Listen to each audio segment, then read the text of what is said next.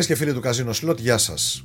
Αυτό είναι το Heads Up Podcast του casinoslot.gr. Ο σημερινός μου καλεσμένος είναι ένας επαγγελματίας παίκτης πόκερ και είναι σήμερα ένας από τους ελάχιστους κερδοφόρους παίκτες στα ακριβότερα τραπέζια του διαδικτύου στο Texas Hold'em. Παίζει σε τραπέζια με blinds από δύο πέντε, δύο δολάρια το μικρό blind, πέντε δολάρια το μεγάλο blind, για όσους δεν γνωρίζουν.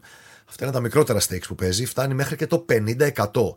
Μιλάμε δηλαδή για τραπέζια που οι παίκτες κάθονται μπροστά τους με πέντε ή δέκα χιλιάδες δολάρια στο τραπέζι όταν κάθονται και τα pots που πάνε και έρχονται είναι συχνά πενταψήφια. Μαζί μας είναι ο Γιάννης Καπνόπουλος, γνωστός για όσους ξέρουν το πόκερ στο διαδίκτυο με το όνομα Metal_ouda. Καλησπέρα Γιάννη και ευχαριστούμε που είσαι εδώ μαζί μας.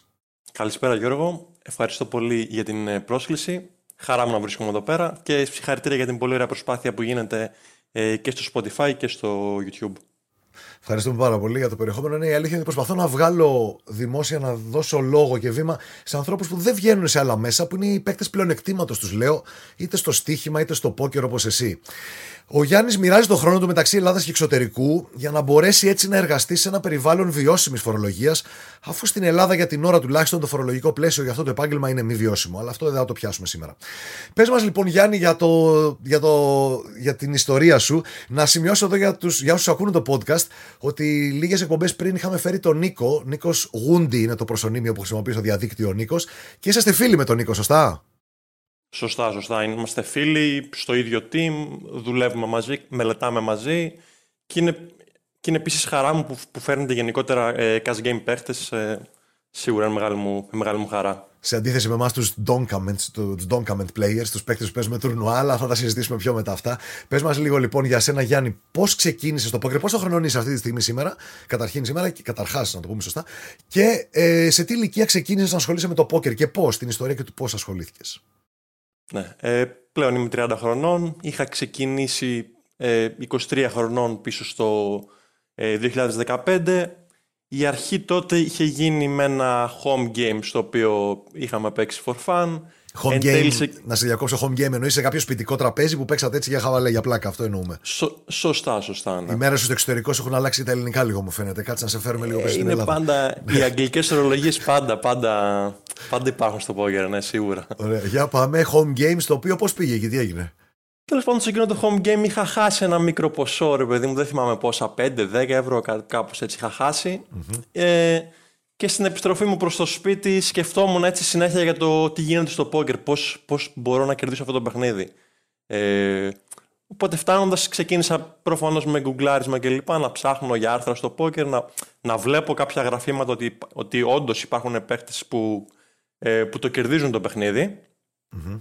Άρα τέλος πάντων ψήθηκα, ε, ψήθηκα να ξεκινήσω κι εγώ να παίξω online. δύο χιλιάδες δεκαπέντε είναι αρκετά πρόσφατα σε σχέση με τις δικές μου εμπειρίες. Πώς σε εκείνη την, εκείνη την εποχή, μάλλον είχαν αρχίσει να βγαίνουν τα Pio Solvers, είχαν αρχίσει να βγαίνουν ε, από έι άι οι επιλύσεις των παρτίδων ή το τι μπορείς να κάνεις σε κάθε παρτίδα. Ισχύει, έτσι ξεκίνησες να διαβάζεις. Mm, δεν, γνωρι, δεν, γνωρίζω, δεν γνωρίζω αν είχαν βγει Solvers. Με τα Solvers είχα ασχοληθεί. Mm, τι να πω, προς το δύο χιλιάδες δεκαεπτά κάπου κατά εκεί πέρα, μάλιστα. Όχι το δύο χιλιάδες δεκαπέντε. Ωραία, ας αφήσουμε, αφ...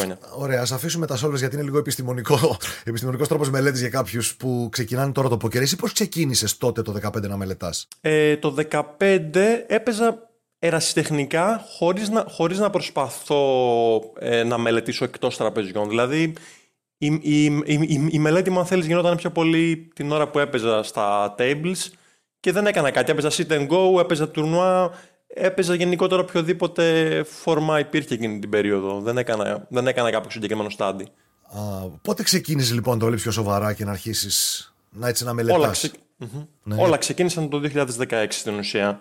Ε, όπου πήρα την απόφαση να ξεκινήσω, να ξεκινήσω με cash games.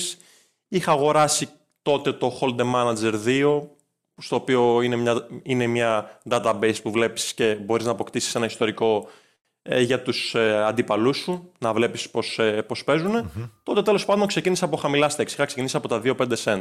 Mm. Ταυτόχρονα ε, άνοιξα το κανάλι μου στο Twitch σε μια κίνηση ε, στην οποία με έκανε να νιώθω ε, κάπως πιο υπεύθυνος όταν παίζω sessions, δηλαδή προσπαθούσα να παίζω όσο καλύτερα μπορούσα γιατί ένιωθα ένιωθα μια ευθύνη ότι με βλέπουν και τρία, πέντε, δέκα άτομα ε, viewers στο Twitch. Σε βοήθησε αυτό ή σε φόβησε? Γιατί άλλοι μου έχουν πει ότι με φοβίζει να κάνω τις κινήσεις που θέλω. Ε, σε βοήθησε, λες?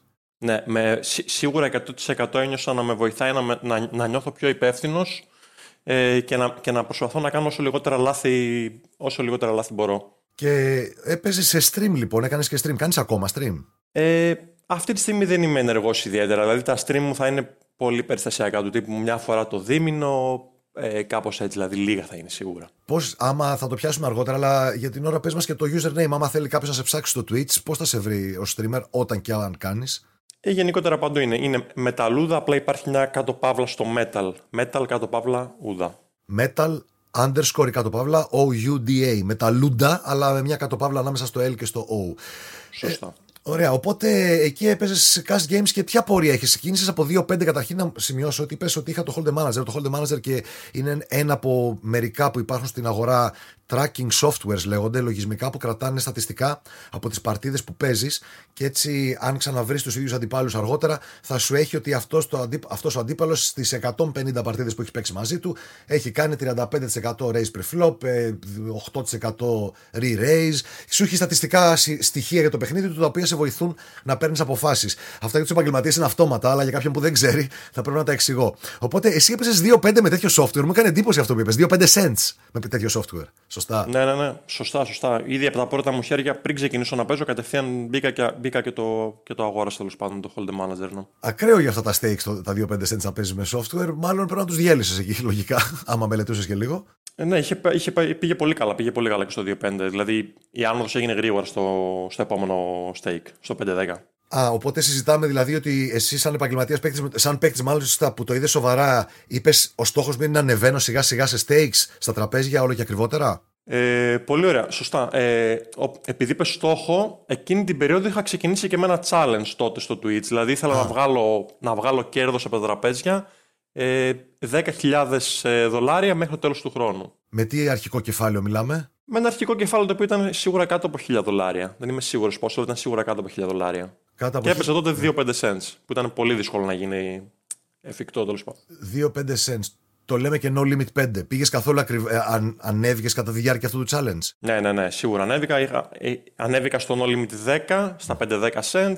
Mm-hmm. Ε, πήγε αρκετά καλά τότε. Δηλαδή, όπως είπαμε, βοηθούσε και το Twitch γενικότερα. Mm-hmm. Ε, ε, οπότε πήγε αρκετά καλά και στο πέντε δέκα. Ε, προφανώς μετά συνέχιζα να, να ανεβαίνω στο δέκα είκοσι πέντε. Και εν τέλει κατέληξα να παίζω μέχρι και είκοσι πέντε πενήντα μέχρι το τέλος του χρόνου. Cents, είκοσι πέντε πενήντα cents μιλάμε ακόμα, ναι. Mm-hmm.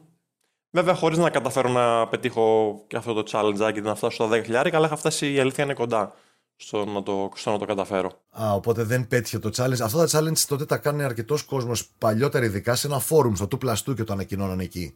Το έχεις κάνει και εσύ, το έχεις ανακοινώσει στο φόρουμ αυτό? Ε, είχα, είχα φτιάξει και εγώ ένα thread και στο δύο πλας δύο και στο ελληνικό φόρουμ ε, της Pokerland τότε. Είχα φτιάξει τα, ε, τα αρθράκια μου, όπου έκανα και μια ενημέρωση του, του πώς πηγαίνουμε τέλος πάντων. Ε, ναι, το Pokerland είναι μάλιστα το μοναδικό, δεν ανήκει σε εμάς, αλλά στο δικό μας group. Αλλά θέλω να πω ότι είναι το μοναδικό ελληνικό site για poker που έχει επιβιώσει. Έτρεχα κι εγώ ένα site τέτοιο για κάποια χρόνια, το Poker City, αλλά τώρα δεν υπάρχει. Ε, οπότε έχεις κάνει τέτοιο thread και έφτασες κοντά όταν λες για τα νούμερα περίπου. Έφτασα κοντά, είχα φτάσει σίγουρα πάνω από εννιά χιλιάδες σίγουρα, το θυμάμαι. Μάλιστα. Έκλεισες εκεί κοντά δηλαδή ή είχες downswing στο τέλος? Στο ο, συγκεκριμένο μήνας Δεκέμβρης ήταν πάρα, πάρα πολύ κακός ε, για μένα. Έτρεχα ε, κάτω από το προσδοκόμενο κέρδος αρκετά. Ε, θα, θα μπορούσα να το είχα πετύχει δηλαδή, ναι. Μάλιστα. Δεν πέτυχε, αλλά είχαμε αρκετή γκίνια, όπως να το πούμε λίγο λαϊκά. Έτσι. Αλλά ναι, όταν λέμε τρέχω κάτω από το προσδοκόμενο, εννοούμε ότι ήμουν πιο άτυχος και υπάρχει τρόπος μέτρησης σε αυτό το θέμα, άμα έχεις τέτοια tracking software. Αλλά μην πάμε στα πολύ βαθιά. Παί, Παίζεις καθόλου τουρνουά, γιατί όλο για cash games μου μιλάς? Ε, σίγουρα, σίγουρα. Ναι, γενικότερα μ' αρέσουν, μ' αρέσουν σίγουρα τα τουρνουά. Μ' αρέσει τέλος πάντων αυτή η συγκίνηση που υπάρχει και πάντα ότι ε, με ένα μικρό buy-in μπορείς να διεκδικήσεις πολλά νούμερα στις πρώτες θέσεις. Γενικά ναι, εννοείται μ' αρέσει. Α, δεν είσαι σαν τον Νίκο δηλαδή που βγάζει αλλεργίες στα τουρνουά, δεν την παλεύει καθόλου? Όχι, όχι, όχι, όχι. Εγώ θα παίξω και κάποιες Κυριακές, θα τα κάνω τα sessions μου τα... με εμ τι τι σίγουρα. Μάλιστα. Θα παίξω, δηλαδή είμαι, είμαι fan σίγουρα, ξεκάθαρα. Και κάνεις εμ τι τι session τώρα αυτό, άμα είναι Κυριακή και εσύ παίζεις high stakes και τα εμ τι τι sessions κοστίζουν αρκετά άμα... είναι να βάλεις, φαντάζομαι. Ναι, ναι, ναι. Ε, σίγουρα εκατό τοις εκατό. Θα, θα ανοίξω, θα παίξω μεγάλα binds ε, γενικότερα στα εμ τι τι. Θα, θα παίξω δηλαδή οτιδήποτε από εκατό δολάρια μέχρι ένα κέι που κάποια μου αρέσουν τέλος πάντων και έχουν μεγάλα guarantee. Ε, σίγουρα ναι, θα τα ανοίξω. Και προφανώς ε, έτσι γενικότερα το πολύ καλό που, με τα εμ τι τι που έχω νιώσει είναι ότι αυτές, ε, κάποιες Κυριακές. Ε, τέλος πάντων βράδυ που όλα τα εμ τι τι έχουν χαθεί, ε, κατευθείαν εκείνη τη στιγμή σκέφτομαι την επόμενη μέρα, σκέφτομαι του τύπου ότι ok, μπορείς να ηρεμήσεις, ε, το main παιχνίδι σου είναι τα cash games, οπότε παύρο έχεις μια ήρεμη επιστροφή ε, στο πραγματικό τέλος πάντων ε, grind για σένα αυτό. Ναι, το, το, ναι. Και, πες μου, πες μου συνέχισε. Και τέλος πάντων ε, για, γι' αυτό παραδέχομαι και τους εμ τι τι players, δηλαδή ε, ε, ε, ε, μου φαίνεται super ψυχοφθόρο να παίξω εμ τι τι ε, σαν επαγγελματίας. Ναι, είναι και εγώ έχοντας ζήσει τη διακύμανση ακόμα δεν καταλαβαίνω πώς το κάνουν οι επαγγελματίες στον εμ τι τι. Έχουμε και μερικούς Έλληνες που το κάνουν. Αλλά όπως μου είπες, δηλαδή, έτσι όπως το φαντάστηκα, είναι ότι τελειώνει τα τουρνουά, ας πούμε, την Κυριακή σου, άμα δεν έχουν πάει καλά, και λες πω, πω ευτυχώς παίζω cash games, ουφ, τι ωραία που θα επιστρέψω στα κανονικά μου λεφτά αύριο. Έτσι, αυτό, αυτό, αυτό. Αυτή η ανακούφιση. Είναι λίγο αστείο για τον επαγγελματία των τουρνουά. Αλλά λες, όχουφ, τελικά πάει αυτός ο διάολος στα τουρνουά. Ε, οπότε γενικά έχεις ζήσει το, την άνοδο και την κάθοδο. Γιατί όταν μιλάμε για επαγγελματία παίχτη παιχνιδιών πλεονεκτήματος, στοίχημα, πόκερ, οτιδήποτε, οπουδήποτε ψάχνει κάποιος το πλεονέκτημα, η διακύμανση είναι μέρος του παιχνιδιού. Διακύμανση εννοούμε ότι μπορεί να προσδοκείς, ότι έχεις θετική προσδοκία μάλλον στο παιχνίδι σου, ότι θα κερδίζω σε βάθος χρόνου, αλλά αυτό το κέρδος μπορεί να έρθει με πολλά σκαμπανεβάσματα. Αυτό εννοούμε και διακύμανση. Πώς η γραμμή, ας πούμε, των εσόδων πάει προς τα πάνω και προς τα κάτω, παρότι η προσδοκία είναι για πιο ήσυχη γραμμή.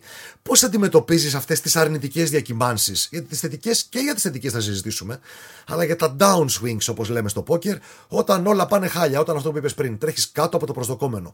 Πώς, τι, πώς επηρεάζει την ψυχολογία σου και πώς τα αντιμετωπίζεις? Πολύ σωστά. Ε, αρχικά, με, αρχικά με τα downswings και γενικότερα με τα γραφήματα, ε, βλέποντας ε, ένας ουδέτερος, ένα ωραίο γράφημα το οποίο πηγαίνει προς τα πάνω. Απλά, απλά βλέπει την καμπύλη που, που, που πηγαίνει προς τα πάνω, χωρίς να βλέπει όμως στην πορεία της, στην πορεία της ότι υπάρχουν και αρκετές ε, ε, ε, μεγάλη περίοδο στην οποία η, η, η καμπύλη πηγαίνει και, και προς τα κάτω και προς τα πάνω. Υπάρχουν σκαμπανεβάσματα. Τα downswing είναι μεγάλο, μεγάλο κομμάτι του παιχνιδιού μας. Ε, σίγουρα όσο πιο γρήγορα καταφέρει κάποιος και συμφιλειωθεί με τα downswing ε, και γίνει καλό στο mental κομμάτι του παιχνιδιού, ε, τόσο, πιο, τόσο, τόσο καλύτερα και πιο γρήγορα αποτελέσματα mm. θα έχει. Οπότε εσύ πώς, όταν βρίσκεις, δεν... εγώ θυμάμαι τον εαυτό μου όταν στήριζα το εισόδημά μου σε αυτό για ένα μικρό διάστημα που το έκανα, δεν, δεν το είχα ψυχολογικά, δεν την πάλευα καθόλου. Όταν έχανα, όταν πήγαινε χάλια η μέρα, ήμουνα χάλια. Όταν κέρδιζα δεν ήμουνα αντίστοιχα χαρούμενος. Το είπα και με τον Νίκο αυτό, ότι δυστυχώς αυτά τα πράγματα, η λύπη, η στεναχώρια του, του κακού αποτελέσματος είναι πολύ μεγαλύτερη από την αντίστοιχη χαρά όταν τα πηγαίνεις καλά. Ισχύει και για σένα αυτό? Ε, πάντοτε ένα downswing είναι δύσκολα διαχειρίσιμο. Το καλό με εμένα είναι, είναι, είναι ότι για, για αυτές τις δύσκολες περιόδους είναι σημαντικό να έχω την επιβεβαίωση από την ομάδα μου, όπως μέσα είναι και ο Νίκος αυτήν την ομάδα, ότι όλα πηγαίνουν, όλα πηγαίνουν καλά. Ε, τι εννοώ? Εννοώ ότι αν σε, σε δέκα χιλιάδες τέλος πάντων ε, χέρια που έχω παίξει χάνω χρήματα στα τραπέζια, αν σε αυτά τα δέκα χιλιάδες χέρια μου επιβεβαιώσει το, το team μου ότι όλα είναι normal και το παιχνίδι μου είναι καλό, τότε έχω πάρει μια επιβεβαίωση ότι όλα πηγαίνουν καλά. Αν, αν, αν αντίστοιχα μου πούνε ότι ξέρεις τι Γιάννης, σε αυτά τα χέρια έχεις κάνει αυτά τα λάθη, πρέπει να τα δούμε, Πάλι, γενικ... πάλι γενικότερα είναι καλό, γιατί θα δω και θα βελτιωθώ τέλος πάντων, ώστε να μπορέσω να επιστρέψω στο τραπέζι για, ε, μετά τη μελέτη πιο, τέλος πάντων πιο συγκεντρωμένος και καλύτερος ε, στο gameplay μου. Άρα δεν μιλάμε μόνο για ότι ανοίγω το software που έχει κάνει το tracking και βλέπω «Α, έτρεξα καλά στα all-ins, α, ε, πόσο προσδοκία είχα και ήμουν άτυχος ή τυχερός και τα αφήνεις εκεί». Κάθεσαι και μελετάς και τις παρτίδες και ψάχνεις τρόπους πώς θα μπορούσα να τα παίξεις καλύτερα. Δεν τα ρίχνουμε όλα στην τύχη και στην σίγουρα, ατυχία. Σίγουρα, σίγουρα. Σίγουρα, ναι. Και επίσης είναι πολύ σημαντικό το ότι υπάρχουν και άλλα άτομα μαζί. Το τονίζω, να, να μιλάς γενικότερα, να αναλύσεις παρτίδες. Είναι αρκετά μεγάλο μέρος του παιχνιδιού. Επίσης, Θέλω να τονίσω και αυτό που λες, ότι είναι σημαντικό γενικότερα όσο μπορείς στα downswing να, να μην σε επηρεάζει τόσο πολύ, να μην σε εισαγωγικά στεναχωριέσαι τόσο πολύ όταν χάνεις, και αντίστοιχα και όταν κερδίζεις επίσης δεν είναι καλό το να χαίρεσαι πολύ mm. γενικότερα. Βέβαια στα εμ τι τι εντάξει, είναι, είναι απίθανο το να, να, βγεις, να πάρεις μια πρώτη θέση και να μην χαρείς ναι, ναι. τρελά. Ενώ στα cash games δεν, ναι, μπράβο, σίγουρα. Μπράβο. Δεν αυτό δεν έχετε στα cash games την προσδοκία της πολύ μεγάλης χαράς ενός πολύ μεγάλου cash, και αυτό ίσως διώχνει αρκετό κόσμο που θέλουν αυτό. Ναι. Σ- σίγουρα, σίγουρα, σίγουρα. Ούτως ή άλλως το μεγαλύτερο κομμάτι του πόκερ, δεν ξέρω, σαν ποσοστό ίσως μπορεί να είναι και το ενενήντα τοις εκατό, είναι τα, είναι τα τουρνουά, δεν είναι τα cash games. Σίγουρα. Δεν, δεν μπορεί να προσφέρουν τόσο μεγάλες ε, συγκινήσεις, ναι. αν θέλεις. Τα τουρνουά ταιριάζουν καλύτερα στον ανθρώπινο εγκέφαλο, γιατί έχουν έναρξη, έχουν λήξη, έχουν κατάταξη. Μας αρέσουν αυτά. Το, το cash είναι λίγο περίεργο. Το είπα και στην άλλη στη συζήτηση και με τον Νίκο. Ε, ωραία, οπότε μας είπες και για τα downswings. Και για, τα, για την ψυχολογία, ότι δεν πρέπει να χαίρεσαι πολύ και όταν κερδίζεις. Και φυσικά στα τουρνά δύσκολα να ισχύει αυτό, αλλά τέλος πάντων. Οπότε όλο αυτό, πάλι στην ίδια ερώτηση που είχα κάνει και στον Νίκο, μήπως σε φέρνει στη ζωή σου σε, μια, σε ένα μικρότερο συναισθηματικό εύρος, το οποίο σε περιορίζει λίγο από την απόλαυση των, της ζωής? Αυτό το, το ρωτάω όχι για να μειώσω τους παίκτες πόκερ, όσο παρατηρώντας κάποιους επαγγελματίες, γνωστούς επαγγελματίες, Phil Ivey, Daniel Cates, τα ονόματα που τα έχω ξαναπεί, που είναι λίγο πιο παγωμένοι συνολικά στη ζωή τους, φαίνεται απ' έξω τουλάχιστον, και ήθελα να ρωτήσω τους παίκτες πόκερ που το κάνουν αυτό για να ζήσουν, πόσο πιστεύεις έχει επηρεάσει στις συναισθηματικές αντιδράσεις στην υπόλοιπη ζωή εκτός πόκερ? Ε, σίγουρα πιστεύω ότι είμαι κάπως πιο ψύχρεμος γενικότερα ε, στην κανονική μου ζωή, τέλος πάντων. Αλλά παρόλα αυτά δεν νομίζω ότι καμία σχέση, παράδειγμα, με, την, με, με τις αντιδράσεις μου στο πόκερ. Δηλαδή που στο πόκερ δεν, δεν θα με νοιάξει πραγματικά καθόλου. Στη χειρότερη μου μέρα να, απο, α, με βάση αποτελεσμάτων δηλαδή δεν, δεν θα με νοιάξει καθόλου. Αντίστοιχα δεν θα νιώσω το ίδιο στην κανονική μου ζωή. Δηλαδή... Τι να πω, από το πιο απλό, αν δω έναν αγώνα μπάσκετ και λοιπά και είναι στα τελευταία λεπτά, ξέρεις, υπάρχει εκεί πέρα πάντα να, να χαρίσεις φουλ, τέλος πάντων, αν η ομάδα σου βάλει τους κρίσιμους, τα, τα, τους κρίσιμους πόντους. Oh. Κάπως έτσι, δηλαδή δεν μπορώ να το νιώσω έτσι στην κανονική ζωή, να πω ότι, ότι με έχει επηρεάσει, παράδειγμα. Μα, θα το, ε, το θα ζήσεις τις συγκινήσεις, δηλαδή πιστεύεις ότι δεν ζεις? Ναι. Έτσι, ναι, okay, ναι, ναι. Δεν... Δεν πιστεύεις δηλαδή ότι αλλάζει προς αρνητικά κάποιος που ασχολείται με το πόκερ τόσο σοβαρά? Γιατί υπάρχει αυτή η άποψη γενικά, όπου ασχολείται έτσι, γιατί είναι τόσο περίεργος, α, παίζει πόκερ, είναι πολύ καλός, πρέπει να έχει κάποιο κουσούρι για να παίζει καλά στο πόκερ. Κάπως έτσι λένε μερικοί. Κατάλαβα, κατάλαβα. Ε, όχι, δεν νομίζω αρνητικά, δεν νομίζω, όχι. Ίσα ίσα που θα έλεγα μπορεί και θετικά ίσως. Για πες μας γι' αυτό, γιατί και εγώ πιστεύω ότι υπάρχει θετική. Η εκπαίδευση του πόκερ και των παιχνιδιών πλεονεκτήματος πιστεύω ότι σου προσφέρουν μια θετική ε, οπτική, μάλλον μια διαφορετική οπτική γωνία για τα πράγματα της ζωής. Πιστεύεις και εσύ αυτό, ότι σε έχει βοηθήσει στη ζωή σου, όπως το είπες τώρα? Ε, γενικότερα το να, προ, το να προσπαθήσεις να αντιμετωπίσεις ένα πρόβλημα, ε, αν, αν, είσαι, αν εκείνη τη στιγμή ε, είσαι ψύχρεμος για να το αντιμετωπίσεις, έχεις καθαρό μυαλό, προφανώς θα πάει, θα λειτουργήσει κάπως θετικά, δηλαδή θα το λύσεις πιο εύκολα το πρόβλημα. Το πιστεύω και εγώ αυτό, και πιστεύω γενικά, Γιάννη, ότι με έχει βοηθήσει στο να αντιμετωπίζω τα ενδεχόμενα, το τι πάει να γίνει στη ζωή, το τι μπορεί να γίνει σε μια οποιαδήποτε κατάσταση, σαν θέματα πιθανοτήτων. Γιατί γενικά ο εγκέφαλός μας μας κάνει να τείνουμε προς την αναγνώριση. Αυτό θα γίνει. Επιβεβαιώθηκα, ναι, νιώθω ωραία. Δεν επιβεβαιώθηκα, το ρίχνω σε άλλους, ε, κάτι άλλο φταίει. Όταν το βρίσκω, κερδίζω, είμαι καλός εγώ. Το τι θα γίνει, όταν δεν το βρίσκω, ε, έφταιγε κάτι άλλο. Πρέπει να τα βλέπουμε όμως σαν πιθανότητες. Έχεις, έχει βοηθήσει και εσένα να σκέφτεσαι έτσι με θέματα πιθανότητων στην πραγματική ζωή? Με όρους πιθανότητων. Ε, με θέματα πιθανότητων, δεν ξέρω, δεν θα το έλεγα να σου πω την αλήθεια τόσο, αλλά αυτό που είπα πριν σίγουρα πιστεύω ότι έχει επιδράσει θετικά γενικότερα. Ε, έτσι με την ψυχραιμία που υπάρχει στα, σε προβλήματα που μπορεί να αντιμετωπίσεις ε, γενικότερα στη ζωή. Αλλά με πιθανότητες τώρα συγκεκριμένα, όχι, δεν θα το έλεγα, δεν το, δεν το έχω νιώσει κάπως εγώ. Ε, πιο πολύ θέλω να πω ότι ε, βλέποντας ένα ποδοσφαιρικό αγώνα, ας πούμε, και μπάσκετ που είπες πριν, συχνά βλέπουμε, όταν κάποιος θεατής τον βλέπει τον αγώνα, είμαστε, είναι στη φύση μας να διαλέγουμε πλευρά, ακόμα και αν δεν είσαι κάποια ομάδα. Αν κάτσεις να δεις έναν αγώνα, θες, θα διαλέξεις ενστικτωδώς κάποια πλευρά. Ε, αυτό μας κάνει να, να προσπαθούμε να προβλέψουμε το μέλλον λίγο. Κάτι το οποίο είναι αδύνατον, μόνο πιθανότητες μπορούμε να δώσουμε. Αυτό θέλω να πω πιο πολύ. Ότι ότι πέφτουμε στην παγίδα του να προσπαθούμε να προβλέψουμε το μέλλον, ενώ ουσιαστικά όταν δεν γνωρίζουμε ένα αποτέλεσμα, είναι μόνο πιθανότητες όλα τα ενδεχόμενα. Σωστά.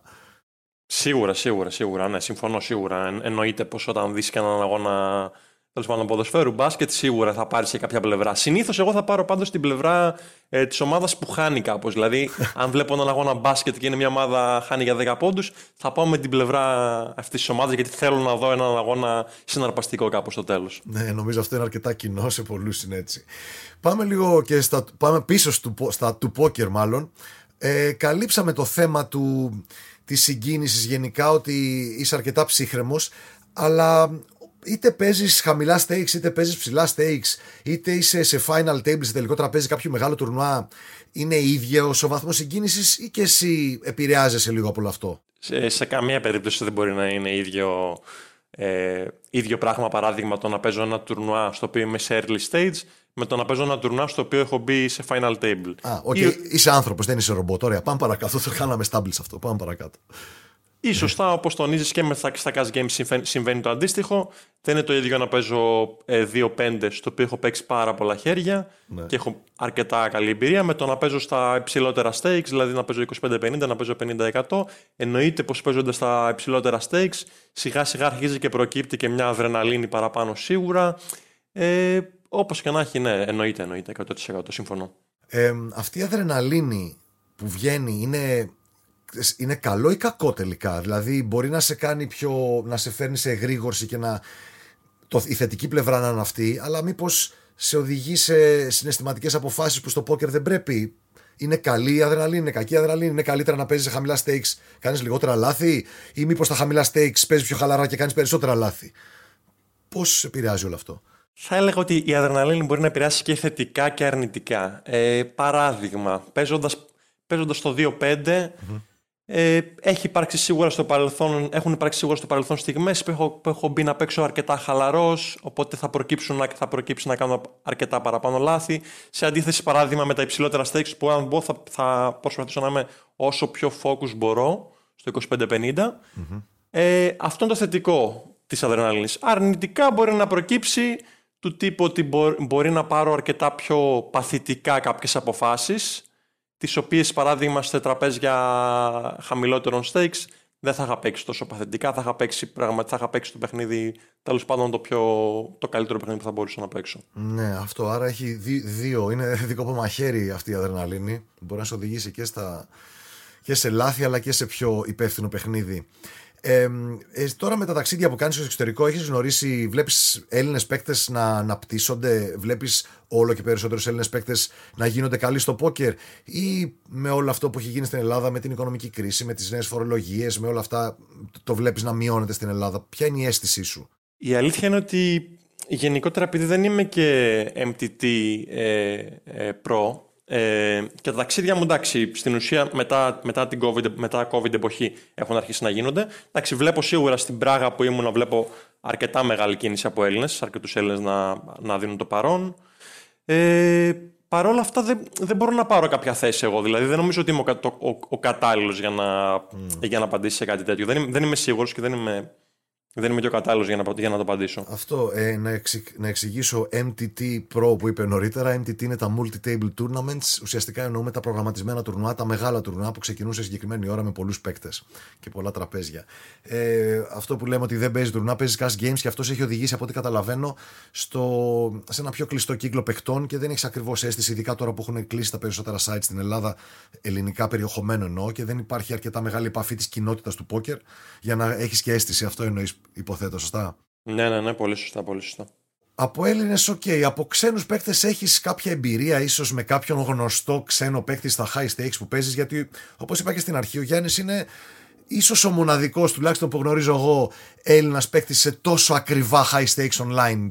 Δεν ξέρω αν υπάρχουν κι άλλοι. πενήντα εκατό online που κάθισε με δέκα χιλιάρικα μπροστά σου, εγώ δεν ξέρω άλλον. Ίσως ο Κολόνιας παίζει στο εξωτερικό, εσύ, άντε να είναι κανένας δυο που δεν ξέρουμε, στο πι ελ ο, στο Texas Hold'em τουλάχιστον, εσύ και Κολόνια είστε αυτοί που ξέρω. Ξέρεις κανέναν άλλον? Ε, εντάξει, υπάρχει και από το team μου και άλλο παιδί που ο οποίος παίζει υψηλά, υψηλά stake, έχει παίξει και είκοσι πέντε πενήντα, έχει παίξει και λίγο πενήντα εκατό, αλλά ναι, γενικότερα σίγουρα είναι, είναι λίγα τα άτομα σίγουρα. Από μεγάλα ονόματα λοιπόν του εξωτερικού έχεις παίξει με κάποιον γνωστό που θα μπορούσε να μας πεις έτσι καμιά ζουμερή ιστορία, κάτι? Ε, εντάξει, ζουμερή ιστορία γενικότερα δεν μπορεί να προκύψει, αλλά σίγουρα ε, εκατό τοις εκατό με, με ξένο παίχτη καλό. Παράδειγμα, πίσω στο, πίσω στο δύο χιλιάδες δεκαοκτώ δεκαεννιά, όταν έπαιζα ε, ένα δύο και είχα ανέβει στο δύο πέντε, ήταν σίγουρα τεράστια πρόκληση για μένα να παίζω στα ίδια τραπέζια με το τότε νούμερο ένα online στο No Limit Hold'em, τον Ο Τι Μπι Red Baron. Ήταν σίγουρα πρόκληση για μένα να, να, να παίζω στα ίδια τραπέζια με το νούμερο ένα. Ξέρουμε το, κανον, ξέρουμε το κανονικό του όνομα. Ε, μου, δια, μου διαφεύγει, αλήθεια είναι. Υπάρχει το κανονικό του όνομα, αλλά μου διαφεύγει. Πάντα, το, πάντα ναι, το nickname είναι που κρατάμε. Ναι. Οι παίχτες πόκερ είναι που τους διαφεύγει. Μπορώ να το, να το αναζητήσω εγώ, γιατί θυμάμαι το Ο Τι Μπι Red Baron. Red Baron είναι καταρχήν από τον Νάτος, ο Γιώνας Μόλς. Mm-hmm. Ναι, το Βέλγιο είναι, ένας Βέλγιος. Και έπαιζε δύο πέντε, παίζε αυτός τότε. Κατέβαινε στο δύο πέντε και τον πετύχαινε, ή αυτό ήταν τα stakes του? Έτσι, κατέβαινε. Στην ουσία, ναι, στα, στα απλά τραπέζια έπαιζε ο, οτιδήποτε έτρεχε, και από τα Zoom τραπέζια που είναι τα πιο γρήγορα, επειδή το, το μεγαλύτερο που τρέχει είναι το δύο πέντε, έβαζε να παίζει και δύο πέντε. Μάλιστα. Στην ουσία. Αναγκαστικά τι να κάνει, έπεθε στα δύο πέντε ο καημένος για να συμπληρώσει εισόδημα. Λοιπόν. Είναι κάτι τέτοιο, δαίμονος online. Άλλον κάνα πιο γνωστό, και η Ο Τι Μπι Baron είναι γνωστός ε, στο διαδίκτυο, με κάνα γνωστό όνομα που ξέρει και το κοινό γενικά. Ε, σίγουρα τη, ε, τη, ε, σήμερα που παίζω είκοσι πέντε πενήντα πενήντα τοις εκατό έχω, έχω παίξει με, με πολύ μεγάλα ονόματα. Victor Malinowski, ε, Στεφάν.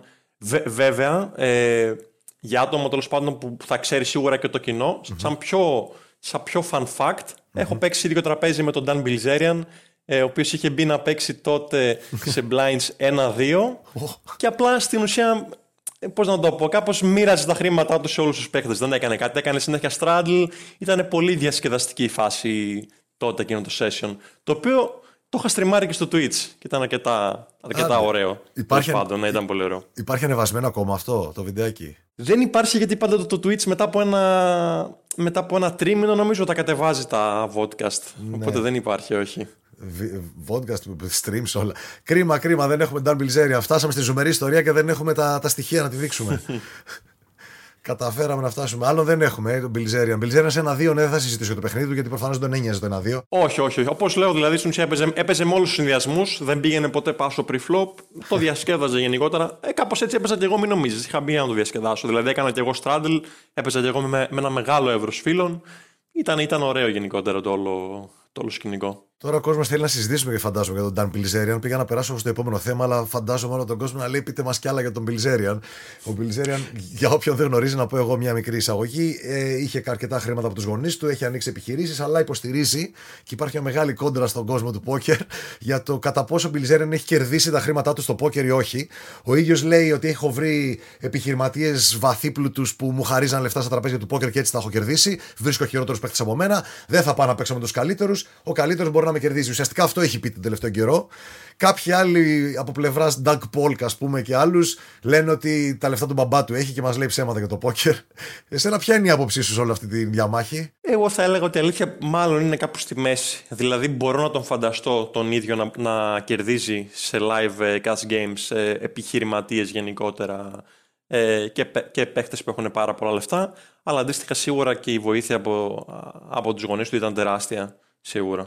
Ε, υπάρχει, μου λες όλο λίγες, λίγα λόγια. Πρέπει να σου εκμεεύω τις απαντήσεις λίγο παραπάνω. Θα, θέλω να σου πω για τον Bilzerian συγκεκριμένα. Είδα ένα βιντεάκι ενός που αναλύει οικονομικά στοιχεία επιχειρήσεων, και ο οποίος ανέλεγε για την επιχείρηση που είχε ανοίξει ο Bilzerian τελευταία, μια Ignite, δεν ξέρω πώς τη λέει, ότι πάει κατά διάολο, ότι χάνει άπειρα λεφτά συνέχεια. Και ο ίδιος υποστηρίζει, βγήκε και είπε: όχι, λέει ψέματα αυτός, πάμε φανταστικά και, και δεν ξέρω πώς. Είναι μονίμως ο Bilzerian σε μια κατάσταση να απαντάει σε επικριτές. Είτε ότι στο πόκερ χάνει και ότι μόνο αυτός λέει ότι κερδίζει και κράζει τον Doug Polk, είτε ότι οι επιχειρήσεις του πάνε κατά διαόλου και αυτός λέει, βγαίνει και λέει: λέτε ψέματα. Δεν είναι καλό να έχεις τόσο πολύ επιθέσεις εναντίον σου, νομίζω, στη θέση του Bilzerian. Σίγουρα, σίγουρα. Τώρα ούτως ή άλλως είναι, είναι, είναι, ακούγεται κάπως το να βγαίνει ο Dan Bilzerian, παράδειγμα, και να λέει ότι Ε, ξέρεις τι, εγώ, εγώ τα χρήματά μου τα έχω κερδίσει από το πόκερ, την ίδια στιγμή που οι επαγγελματίες ε, παίχτες πόκερ τον βλέπουν κάπως πώς παίζει, και ότι στην ουσία δεν μπορεί να κερδίσει online με τίποτα, δεν είναι, δεν είναι κάποιος από τους, από τους top παίχτες με τίποτα, οπότε είναι, μου φαίνεται κάπως φυσιολογικό. Τώρα από εκεί και πέρα με την επιχείρησή του, εντάξει, δεν έχω ασχοληθεί σίγουρα παραπάνω, δηλαδή δεν ξέρω λεπτομέρειες, αλλά φαίνεται ότι όντως ε, τον επιτίθονται συνεχόμενα και στο poker και στα real life investment που έχει. Ναι, δεν το ήξερα. Του την πες του γενικά, και έχει αρχίσει, βγήκε και συνέντευξη με τον Doug Polk, που η συνέντευξη είναι πολύ επιθετική. Δέχτηκε να δώσει συνέντευξη στον Polk και έτσι και τη δεις πραγματικά κοντεύει να δαγκώσει ο Bilzerian το λαρύγγι του Polk, αν δεν υπήρχε, αν δεν ήταν remotely συνέντευξη, δηλαδή παίζαν και ξύλο.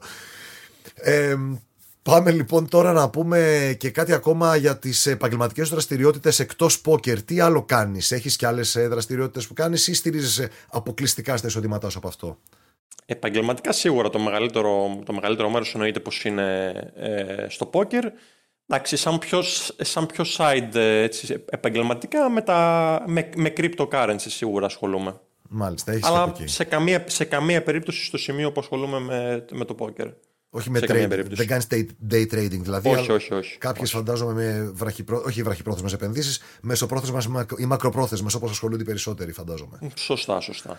Μάλιστα. Ε, επίσης, πολλοί κόσμος με ρωτάει, και είναι μια κοινή ερώτηση που έχω πάντα, αν ε, όλοι λένε, με ρωτάνε και στο stream, πού θα μάθω πόκερ, ποιος Έλληνας μπορεί να με εκπαιδεύσει, αλλά δεν είναι ερωτήσεις ανθρώπων που ξέρουν πόκερ και θέλουν να βελτιωθούν, είναι συνήθως ερωτήσεις ανθρώπων που θέλουν να ξεκινήσουν να παίζουν πόκερ και να μάθουν. Σε αρκετά βασικό επίπεδο, παρότι οι ίδιοι δεν το δέχονται, σου λένε παίζω είκοσι χρόνια πόκερ, αλλά άμα δεν έχεις καμία εμπειρία από Texas Hold'em και από αριθμούς, είναι βασικό το επίπεδο. Έχεις κάτι να προτείνεις πάνω σε αυτό, ασχολείσαι με coaching? Δεν θα πρότεινα σίγουρα για κάποιον που ξεκινάει τώρα να ασχοληθεί με βιβλία, δηλαδή είναι σίγουρα ξεπερασμένα και δεν υπάρχει γνώση καλή για τη σημερινή εποχή. Mm-hmm. Το, το πιο απλό για κάποιον που ξεκινάει θα ήταν να, να βρει υλικό. Ε, στο ίντερνετ υπάρχουν πάρα πάρα πολλά βιντεάκια τα οποία είναι δωρεάν ε, στο YouTube. Θα βρει πάρα πολλά άρθρα και, και, στα, και στα, mainly στα αγγλικά, πιο πολύ στα αγγλικά, ναι, ναι. Αλλά θα βρείτε κάποια και στα ελληνικά άρθρα τα οποία θα τον βοηθήσουν έτσι για την αρχή του. Δεν θα πρότεινα να, να ξεκινήσει με coaching, δηλαδή να, να, να πάρει μαθήματα κατευθείαν. Θα πρότεινα ο ίδιος του να... να ψαχτεί κάπως και να προσπαθήσει έτσι και με αυτά τα βιντεάκια και με την όλη στρατηγική που υπάρχει δωρεάν στο ίντερνετ να ξεκινήσει, και πιστεύω ότι σίγουρα θα τα, θα τα καταφέρει αν ασχοληθεί. Αυτό είναι ουσιαστικά που λέω και εγώ, ότι γενικά αν δεν βάλεις εσύ τη δουλειά μόνος σου στην αρχή, δεν πρόκειται κανείς να σου μάθει τα βασικά και ούτε μπορείς να τα μάθεις τα βασικά από κάποιον άλλον. Να έρθει να σου λέει δεν κάνουμε raise το επτά, πέντε suited under the gun γιατί... είναι κακό εύρος φίλο να παίζεις από τέτοια θέση. Αυτά αν δεν τα καταλάβεις μόνος σου, δεν μπορείς να τα βάλεις σε κουτάκι επειδή στα είπε κάποιος. Εκεί επιμένω και λέω πάντα εγώ τουλάχιστον, δεν ξέρω. Πρέπει, θέλει κάποια προσπάθεια από την πλευρά του παίκτη. Συμφωνώ, συμφωνώ. Ε, εν, εννοείται πως ο παίκτης είναι αυτός που θα βάλει όλη την προσπάθεια. Ο coach θα σου μεταφέρει τη γνώση, αλλά σε καμία περίπτωση δεν επαναπάβεσαι και δεν σημαίνει ότι από τη στιγμή που έχεις κάνει κάποια μαθήματα με έναν πάρα πολύ καλό coach, ότι αντίστοιχα θα μπορέσει να γίνεις και εσύ καλός χωρίς να, να βάλεις την αντίστοιχη προσπάθεια που χρειάζεται σε καμία περίπτωση.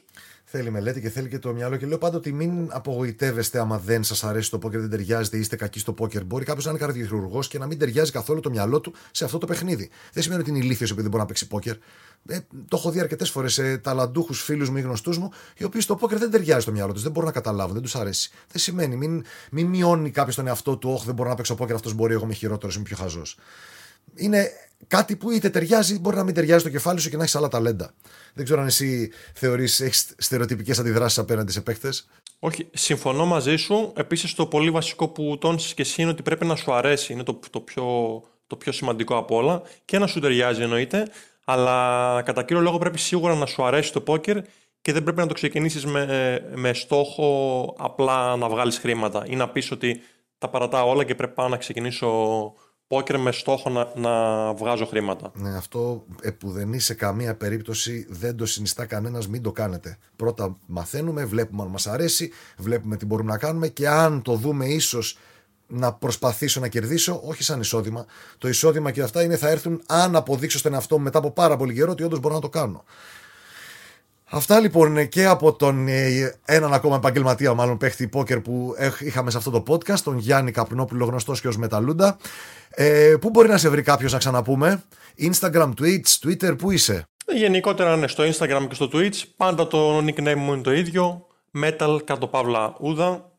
Ε, τώρα, όπως είπα, είμαι ψηλό inactive γενικότερα στο Twitch. Παρ' όλα αυτά, μία στο τόσο θα ανοίξω κάποιο session. Και σίγουρα θα είναι, θα, θα είναι ωραίο, δηλαδή θα παίξω μεγάλα stakes. Άντε, να ανοίξει να σου κάνουμε και κανένα raid από το δικό μας. Να έρθουν από τα τουρνά των δέκα δολαρίων και των είκοσι, να έρθουν σε πενήντα τοις εκατό εντάξει, σε μεγάλα stakes που θα προβάλλεις. Προβάλλεις και high stakes ή μόνο τα πιο μικρά που παίζεις? Όχι, όχι, έχω προβάλλει. Έχω προβάλλει και δέκα είκοσι σίγουρα και είκοσι πέντε πενήντα σίγουρα. πενήντα τοις εκατό νομίζω όχι on stream. Δεν έτυχε δηλαδή. Ωραία, κάναμε καλό, καλό ε, trigger, έτσι, να κινήσουμε το ενδιαφέρον του κοινού. Metal underscore ouda, O-U-D-A, Metal κάτω παύλα ouda είναι το username του και στο Instagram και στο Twitch. Αυτά λοιπόν από την πολύ ενδιαφέρουσα συζήτηση με έναν ακόμα παίκτη πλεονεκτήματος, όπως θέλω να το ονομάζω, μεταφράζοντας το advantage player από τα αγγλικά.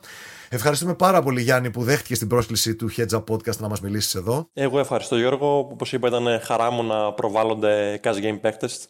Ευχαριστώ, ευχαριστώ πολύ. Ε, αυτά λοιπόν και από εμάς. Ευχαριστούμε που είχαμε την προσοχή σας όλη αυτή την ώρα. Να θυμίσω ότι άμα θέλετε να, κάνετε, να γραφτείτε σε κάποια καινούργια εταιρεία ή κάποιο καζίνο, βοηθάτε και στηρίζετε όλο το περιεχόμενο που κάνουμε. Αν κάνετε την εγγραφή σας μέσα από τα banners και τα links στο casinoslot.gr και στο betarades.gr, από όπου μπορείτε να πάρετε και πολύ χρήσιμες πληροφορίες και για τις εταιρείες αλλά και για τα αθλήματα και τα στοιχήματα που ίσως θέλετε να παίξετε, αλλά και να έχετε πάντα έναν άνθρωπο δίπλα σας άμα υπάρξει κάποιο πρόβλημα επικοινωνίας με την εταιρεία.